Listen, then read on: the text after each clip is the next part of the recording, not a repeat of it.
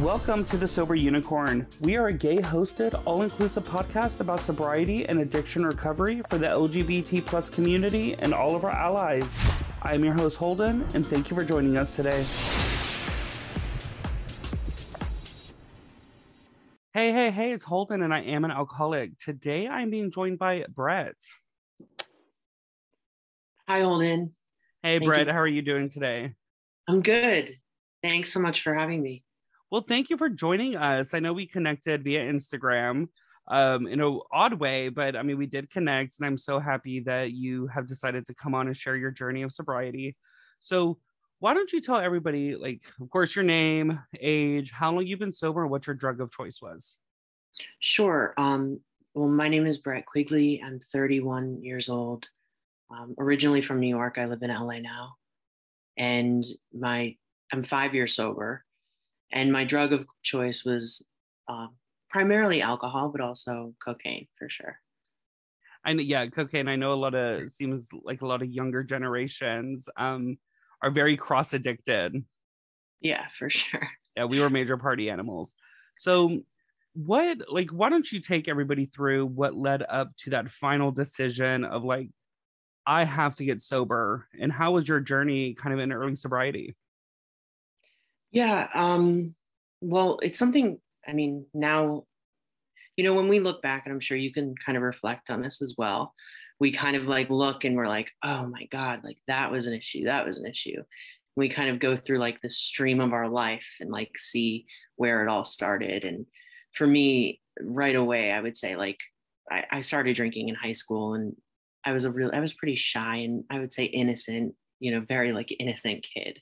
And but when i started drinking it was like already you know i was like getting wasted.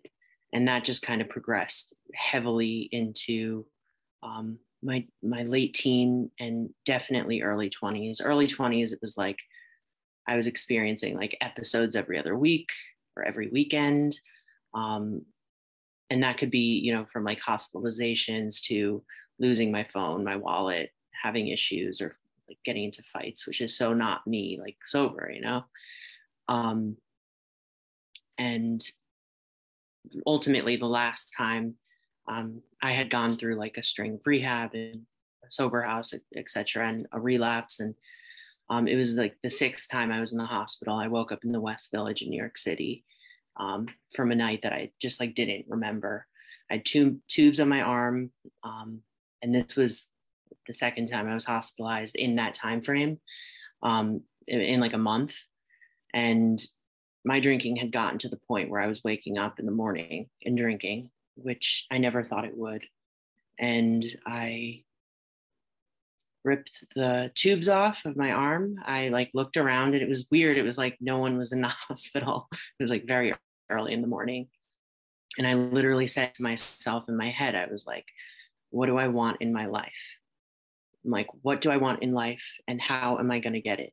And this issue that had been, um, I'd been struggling with for years, um, was the thing that was getting in the way of me getting what I want in life, which um, ultimately is like what, what everyone wants, like a family and su- success, and in whatever way that is, success in just being happy, you know, like um, and that is kind of what was like the the switch yeah so i mean it's crazy to to hear that in high school that you were kind of a shy person because mm-hmm. if anybody goes and looks at your social media like it seems like you're this very adventurous spontaneous just incredibly big extrovert yeah i i don't know why i i guess like i guess in social media right like you document moments of like you going out or or doing stuff but truly like i'm pretty chill as a person like i'm pretty much very like a homebody but i do enjoy like some of the superficial elements of social media. I think it's all fun. Um, yeah so when like you said you went to rehab. Um was this rehab was this the only rehab you went to? Uh, yeah i only went once to rehab. Was it by choice or were you forced um, to go? Um, my parents had tried to get me to go to rehab since I was like 18 years old.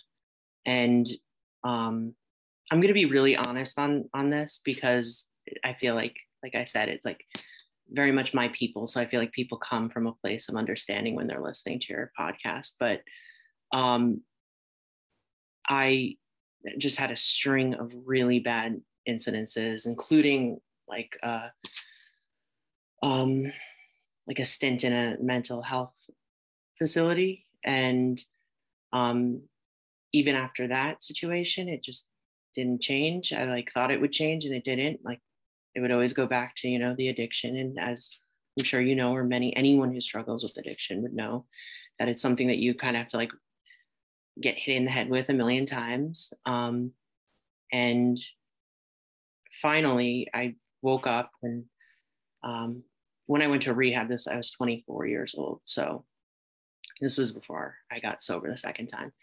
And I woke up and it was like next, like, you know, like rolled up money and empty beer cans in this like random apartment. And I was like, this is so sleazy. That's truly what I thought. I mean, we kind of find ourselves in like in the, in a string of addiction in the worst situations, waking up with random people next to us and in random places, and we're like, how the hell did we get here?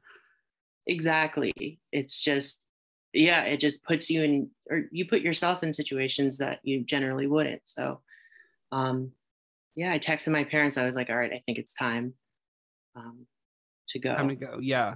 So of course, mm-hmm. like you say, you went to rehab. I'm assuming after you got out is when you entered into sober living. Yeah. Um, so what what made you relapse after that? After, of course, being sober in rehab and in sober living. Um, yeah, it, I'm going to be honest with you. When I when I sent that text message to my parents and I said I, I'm ready to go to rehab, I looked at it. My life had become so chaotic, and I had gone through a really bad breakup and I had that whole, you know, incident in the, the hospital. So I, um, I, sorry, I'm losing my train of thought. I, um, I guess I didn't really believe I was going to stay sober that time.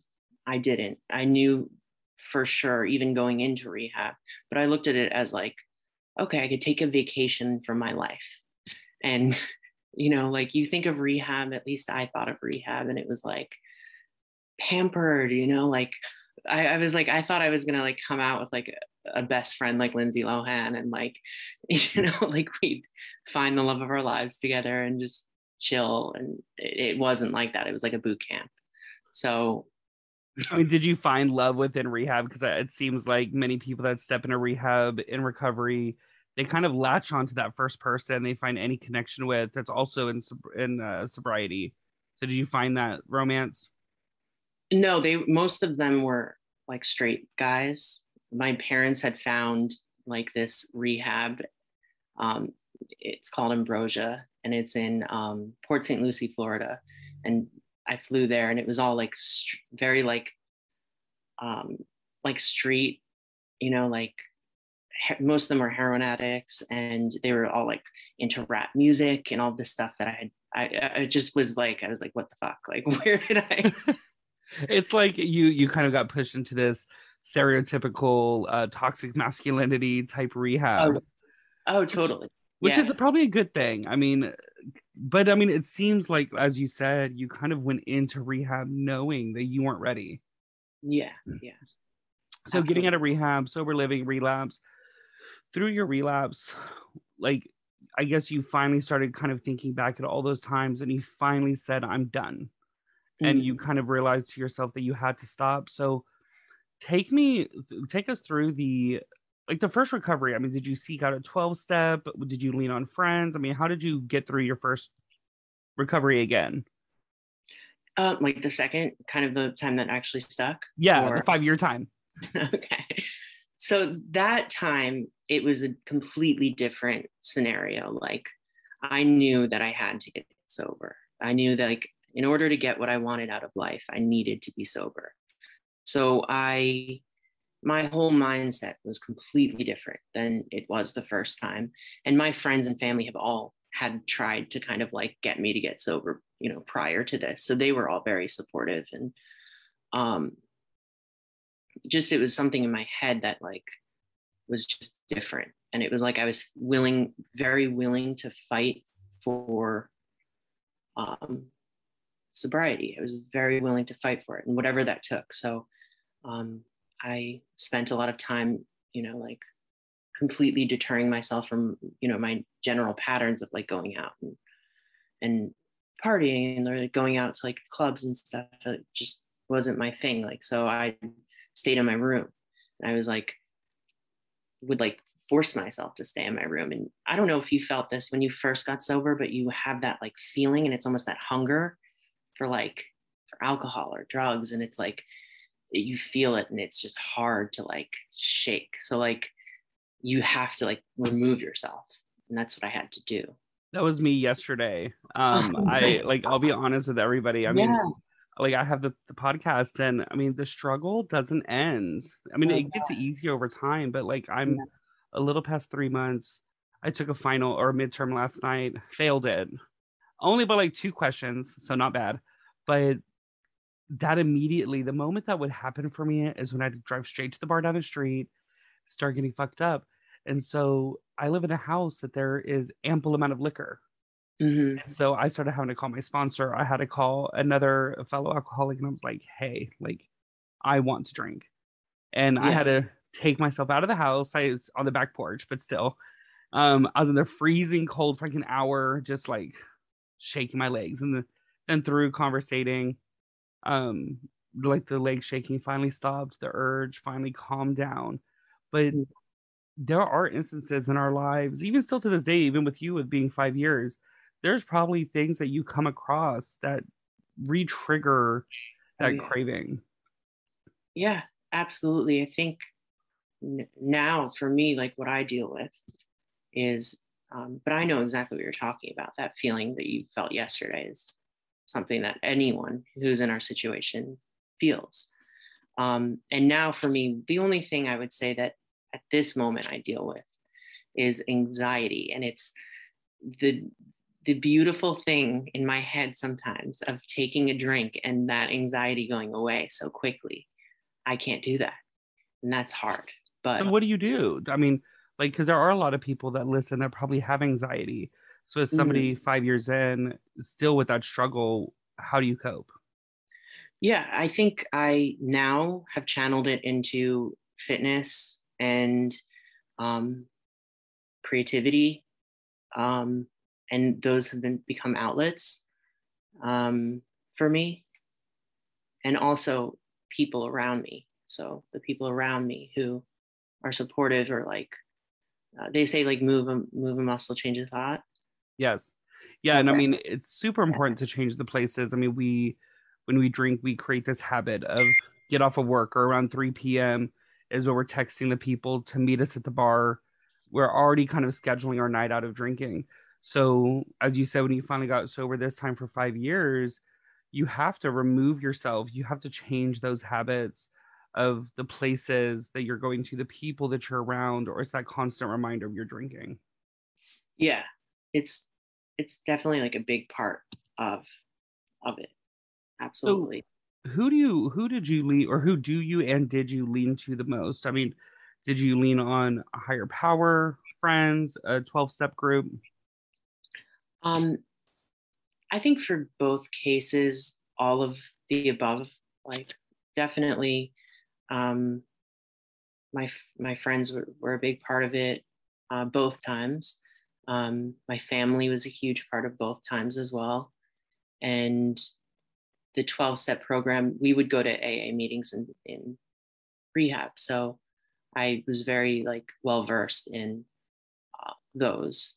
And um, also higher power i think i've always been spiritual so it's definitely been a part of kind of like my journey as well. So yeah, I mean, same here. Spirituality is a huge thing. Um, and so I mean, as somebody, I mean, most of the guests that I've had on don't lean on that higher power. So as somebody that does, how do you, as a gay person mm-hmm. that has probably had built up prejudice of religion, God, and so on, find comfortability in leaning your into your higher power and actually kind of developing that relationship yeah i love that kind of way you put it. I think it's it's uh it's like very beautifully put.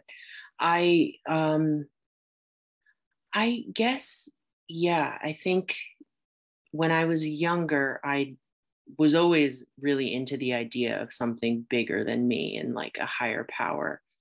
Um, and I grew up Catholic. So, yeah, I mean, being gay, it's like difficult because, like, you're, I mean, this is a whole other story. but you pretty much are like told either you have to conform to something like based on things that you know i'm big on science i'm big on psychology i'm just going to be honest about like what i believe in and whatever. Um so i guess there was a moment in my life probably 19 20 years old i was kind of looking for something you know and because especially because the right had made you know christianity so negative towards gay people it completely turned me off obviously.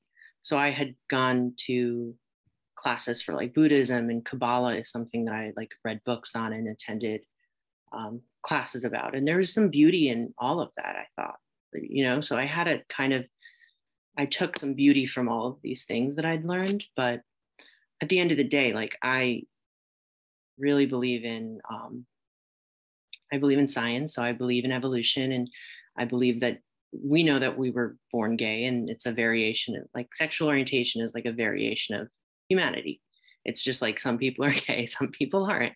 So to me it's like bizarre to think someone's going to hell for that. Um, so i certainly don't subscribe to organized religion at all. I think it's it's just not for me. Um, same here. I mean hashtag lady gaga born this way. Um, yeah. thanks girl for those quotes. But it's the thing is, what I do enjoy, because I mean, I had massive prejudice. I mean, I was a part of the mm-hmm. church young, but what I do enjoy, especially what the 12 step program has taught me, is it's okay to have a spiritual connection. Mm-hmm. It doesn't have to be with God, it doesn't have to be with Buddha. Um, you get to create what you want. I mean, it's just like we both said, it's we had to believe that there was something bigger than what we were as people and mm. even though our egos as gay people is always huge, um, we have to set that aside and know that there's something bigger than what we are. And that's really helped me because I know whether it's like for me, it's more the universe. It's more yeah. just kind of the flow of the universe and the law of attraction.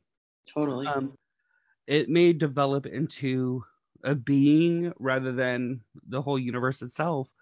But it's so important for me to be able to have something to lean on when I am going through those hard times. Yeah. I I completely agree. That's exactly kind of what I believe in too. Um, and I agree with you that it's it's important to kind of have something and um, have something that you kind of like look up to or believe in or um, and yeah, it doesn't have to be so. I think like we have been conditioned in our world. Everything is this or that or this or that. And like, it's just all bullshit. you know, like there are different denominations of Christianity, for instance, that believe different things. There are different, like, very, like, there are different variations of every religion. Um, so who's to say that, you know, we can't believe that there's just something that we don't know what it is? It's out there. And we could put our trust in that and live our lives and be good people. I, I don't see how that's uh, invalid. I think that's it's great, and if it helps us, that's awesome. Yes, I think that's the biggest thing is just helping. I mean, getting help. Yeah. I mean, whether people want to believe that it's helping us or not, it. Ha- I mean, for me, it kind of has to be. I, for as somebody, as you said, that was waking up and drinking to mm. being hospitalized, tubes in your arms, to be five years sober, healthy, happy, if you end up following his social media, you'll see that he does dedicate a lot of time in the gym. And yeah. you seem to be somebody that has found a lot of joy and happiness and sobriety.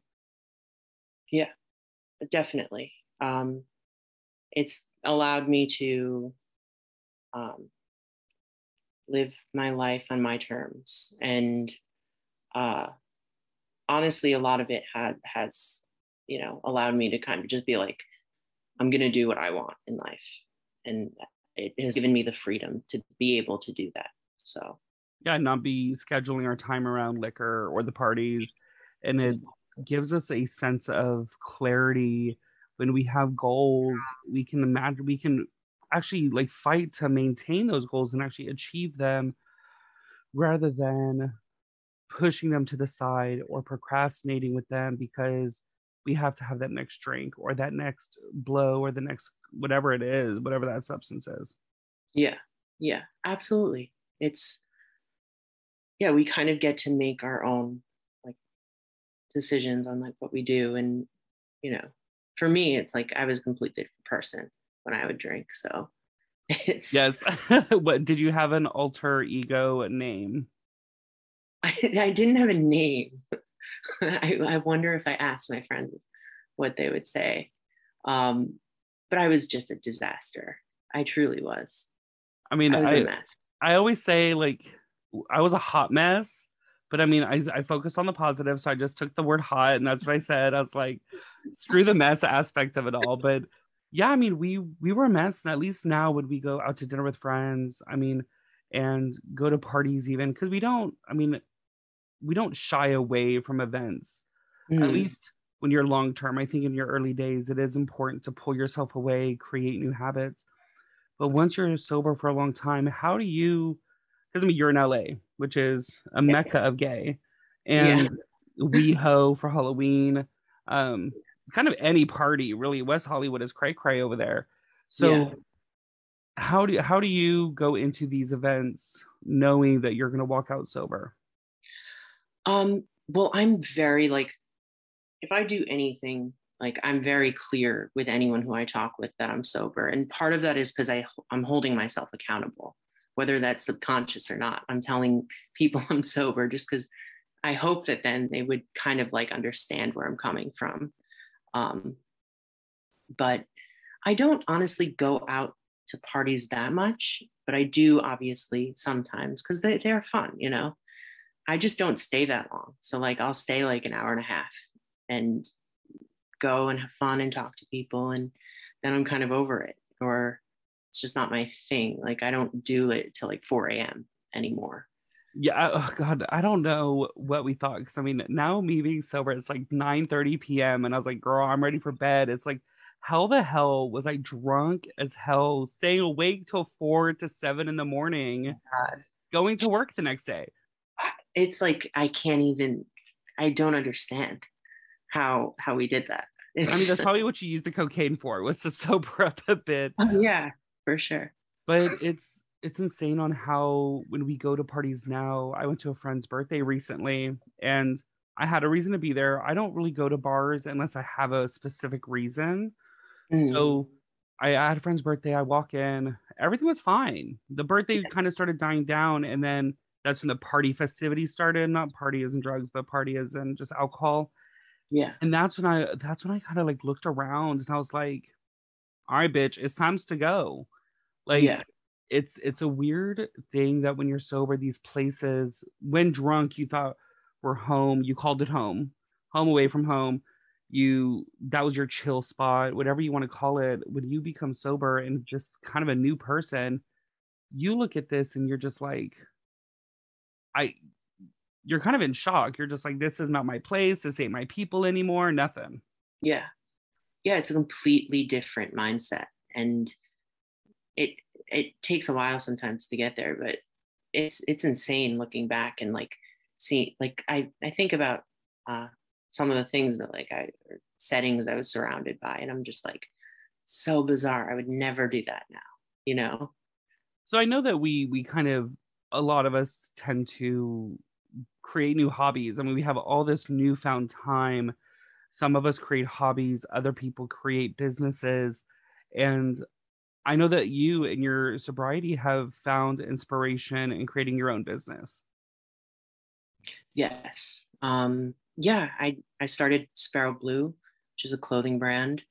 Um, just something I had wanted to do as a teenager, like a, or maybe I was like 11 or 12 when I like started the idea of it. And in sobriety, it was like, I'm going to make sure I do what I wanted to do as a kid. I want to make sure I want to do as an adult. Like I'm very big now on doing what I want to do.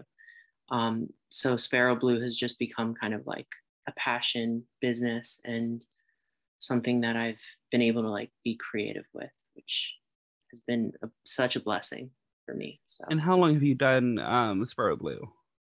I've done it for one year. Um, so it is still relatively new, but um, I've kind of been really like lucky that it's gone so well so far. So, I mean, as yeah. I told you before the we started recording, um, I was just on Instagram, of course, scrolling for hours like we usually do, yeah. and um, I had seen a celebrity wearing uh, wearing your stuff. I'm not going to name them just in case they don't want themselves name dropped, but it's it's incredible to see something that you found in sobriety, something that you actually now have the time for, energy for, and now money because you're probably saving a shit ton of money not spending it mm-hmm. on alcohol and blow. So yeah. come to fruition to the point where people that are in the limelight are wearing your clothing and wearing wearing it the hell out because it was in several of their videos. Yeah. It's like it's so cool. It's like very, very cool. And um I feel very grateful. Um, because it's just it's very cool to like see think of something and um and then draw it or whatever and then have it made and then see someone with notoriety wearing it is really cool and yeah i feel very very lucky for that that's awesome. I don't even know how it would be. I know that I worked for FedEx and a small business came in and they were shipping stuff to uh oh my god, Kat Von D, the the uh, tattoo artist. Yeah, yeah. Like I cannot imagine being a small business owner or business owner in general seeing that name come across your website of like this order was placed. yeah, it's it's really cool and it's funny it's actually this might be super stupid to some people, but if you like the Real Housewives of Beverly Hills, maybe like someone would appreciate this. But years ago, I had put, um, I, am just gonna say Brandi Glanville on my dream board. I just always liked her, um, and she's a book that I took in rehab, and through this, I was able to, you know, meet her and talk to her. But that's awesome. I mean, is there anything kind of we haven't touched on that you want to share with everybody here? Um, yeah, I guess just when we kind of talk about uh, sobriety, and if, if I were to give anyone, like, I guess, advice, and I'm sure you also could give someone advice on this, but I think it's just extremely important to like be strong and and think about the things you want in life and make sure that um and that could be anything it could be I don't know, visiting a certain state or city or whatever. Just like think about those things and think about what um, will get you there. And generally, the answer won't be any type of substance. So that is true. I mean, substances will get us nowhere except for in weird apartments, waking up next to weird people. Um, oh, yeah. So, as of course somebody within the community, what would you tell the gay person or the person part of the LGBT community that is still struggling? Yeah, I think we're kind of like in a very niche area. Like your podcast in general speaks to a very niche, niche audience, and um, we deal with certain experiences, both being gay and also having addiction issues that you know are very like they're very niche. So we deal with kind of two layers of different things that we go through. Um, and I very often think about like the kid that I used to be and um, what would have made his life better or easier. And I think, um, I don't know if I have the answer to that. I think, I think it's important to um, focus on the positive and the love in the world and the love around you and try to dim the the negative out and um, i think you could do that just by being yourself and and doing what you want to do in life and and look i mean we have the freedom to do that like we have the freedom to be, be who we are and um, if there's a kid struggling, I think they to hold on and like be strong. Yeah, I mean, what I got from that essentially is like when we look back at our past selves, it's always that question of what would you tell your past self yeah. that can benefit your future self? Is again in our string of addiction, would we tell our past self, bitch, don't pick up the bottle, don't do that line of cocaine, because we know in our addiction that what we were doing was wrong, but we just couldn't mm-hmm. stop. And so it's so important to think about that kid that you were when you were 10 years old and innocent and coming to terms with your sexuality. It's like, what would you tell them to avoid? What would you tell them to make them make sure that they're happy in their young adulthood and in their in their life as a gay person or just a person in general? Yeah, and I think we would tell them avoid the addiction, avoid the bottle, avoid these places and people. So I think that's so important. It's like, would you be proud? Would your young 10 year old self be proud of who he was about to be years later in the mm. suffering of addiction?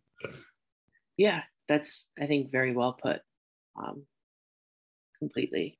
Thank I you. Agree. Yeah. So thank you so much for joining us today. Of course. Thank you so much for having me. I really appreciate it. Of course, now this time is to plug things in. So if anybody wants to reach out, um, where can they find you? Sure. My my personal Instagram is Brett Quigley. My business Instagram is Sparrow Blue Clothing. And my website is sparrowblueclothing.com. Thank you again for listening to today's episode. Hit that follow button to be notified about new episodes every week. If you'd like to reach out to us, you can find us on Instagram at The Sober Unicorn Podcast or on our website at TheSoberUnicornPodcast.com. There you will find our episodes as well as our very own sober owned shop featuring products from small businesses that are sober owned. And remember, everyone, don't be normal, be a unicorn, but better yet, be a sober unicorn.